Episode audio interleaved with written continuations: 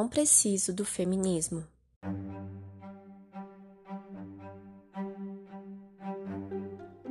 Quem nunca ouviu essa frase ou algo parecido? Criado em 1837 pelo filósofo francês Charles Fourier, o termo feminismo resume a luta pelo direito das mulheres, que é antiga e responsável pela maioria, se não todas as conquistas da igualdade de gênero. Mulher poder usar calça é uma conquista feminista. Votar também é. Mas a maior, talvez, seja a conquista do direito de estudar Estudo é sinônimo de formação de opinião própria e poder de articulação em prol de causas pessoais e coletivas e também da independência pessoal. Até 1827, meninas e mulheres não podiam frequentar escolas no Brasil.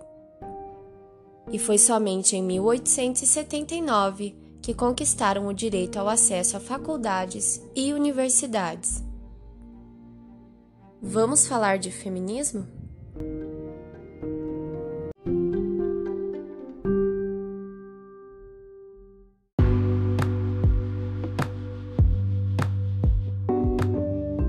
Eu sou Heloísa Mendes Marques, estudante de jornalismo da Universidade Positivo e estudante de turismo da Universidade Federal do Paraná, e a pauta de hoje é a relevância do feminismo nas universidades brasileiras no século XXI. Divulgado pela CDE, o relatório Education at Glance de 2019 indicou que enquanto 18% dos homens brasileiros de 25 a 34 anos têm ensino superior, a taxa de mulheres dessa idade com diploma sobe para 25%. Além disso, estudos da Universidade de Leiden, na Holanda, comprovaram que as mulheres são as responsáveis pela maior parcela de produção de pesquisa nas universidades públicas brasileiras.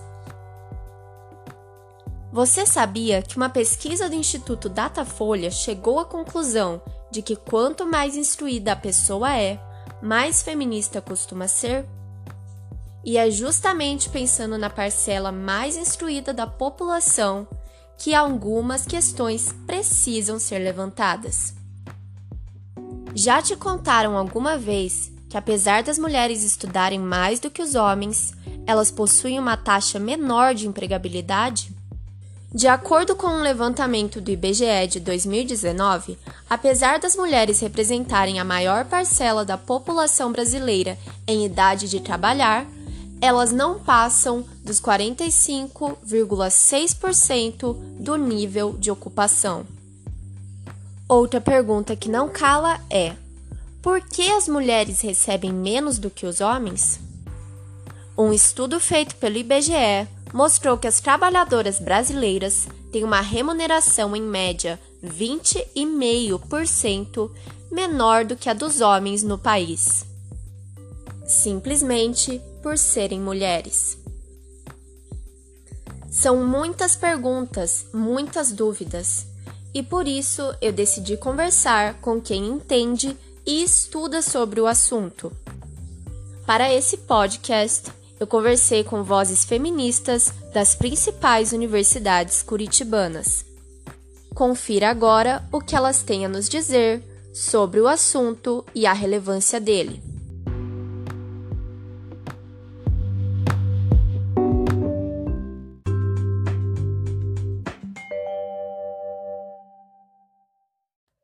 A estudante de pedagogia da Universidade Federal do Paraná, Mirella, conta por que, para ela, o feminismo é importante não só dentro das universidades, mas também em outros setores sociais. Eu me intitulo feminista há mais ou menos uns cinco anos.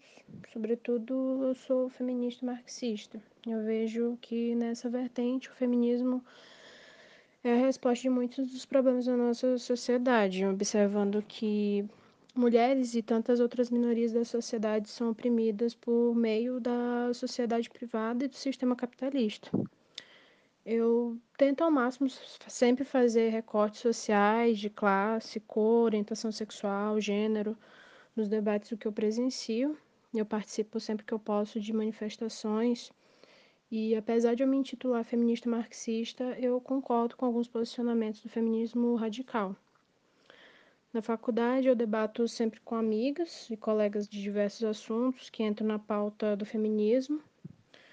E na minha vivência também de mulher lésbica e gorda. Dentro das salas de aula, também que eu acho muito importante, mas também para além dos muros. O que eu acho mais importante ainda, eu creio que todo esse conhecimento tenha que ser levado adiante, que tenha que englobar a todos com uma linguagem simples e também que tenha fácil acesso. Eu costumo fazer isso em casa, nas minhas redes sociais também. Eu debato com amigos, no trabalho e, enfim, na vida. Conversando com Ariane, estudante de administração da Universidade Federal do Paraná, consegui entender mais sobre o Daisy e a relevância dele na vida das mulheres. Desde o surgimento do Daisy, lá em 2016, é, a gente sempre esteve muito presente, é, principalmente atuando com violência universitária. Porque é uma coisa que é recorrente, acontece todos os anos, acontece todos os dias, e não é uma coisa que é falada, uma violência velada. E a gente sempre tenta atuar nessa forma de acolhimento, junto com as instituições parceiras do coletivo dentro da Universidade Federal do Paraná. E é muito importante que outros coletivos também fizessem esse tipo de trabalho de acolhimento das meninas, de levar pautas feministas para dentro da universidade, porque nós moramos num país é, em que mais mata mulheres, é, que mais é, estupram, que agridem, violentam. Então, é, todas essas pautas que nós trazemos, é, sempre com apoio a todas as mulheres, é, independente de raça, cor, gênero. É, tem, a gente tenta sempre trazer muitas pautas também de mulheres trans, para que elas se sintam acolhidas, se sintam respeitadas e que todos os direitos delas, é, como cidadãs, é, sejam respeitados dentro da, da universidade. Sabrina, estudante de Publicidade e Propaganda da Universidade Positivo, foi uma das responsáveis por reformular a Atlética de Design e Comunicação. Ela conta quais foram as maiores dificuldades enquanto mulher. Ser mulher na nossa sociedade já é difícil, porque a gente tem que estar. Eu tenho a sensação de que a gente tem que estar provando constantemente de que a gente é capaz de fazer a mesma coisa que um homem, que a gente é capaz de ser reconhecido pelo nosso trabalho, que a gente é capaz de exercer cargos de liderança. Quem fundou a Atlética foi um homem, isso em 2009. E querendo ou não, a Atlética sempre teve essa visão mais machista, sabe? Eles tinham um nome que não era nada legal, era super pejorativo, gigolôs, ninguém se representava com aquela figura de um palhaço, com aquele nome, com aquelas cores. E eles relutaram bastante, assim, para acreditar que a gente teria capacidade de refundar essa atlética, sabe? Mulher é julgada por tudo. É julgada pela roupa que veste, pelo jeito que fala, é, pelos trejeitos, sabe? Porque é muito feminina, é mulherzinha, não pode ser líder, sabe? O meu cargo, meu mandato, no caso, acaba no final do ano que vem. E eu queria muito passar um bastão para uma mulher, de verdade, para continuar essa força, sabe? porque eu já recebi de uma mulher e queria passar para uma mulher, porque eu realmente acredito que a gente pode fazer a diferença e que é importante cada vez mais a gente começar a assumir cargos assim.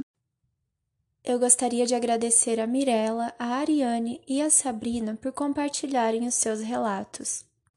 E gostaria de convidar você que ouviu até aqui para fazer a seguinte reflexão: será que a sociedade e os indivíduos não precisam mesmo do feminismo? Será que eu não preciso mesmo do feminismo? Obrigada por ter escutado até aqui e até a próxima.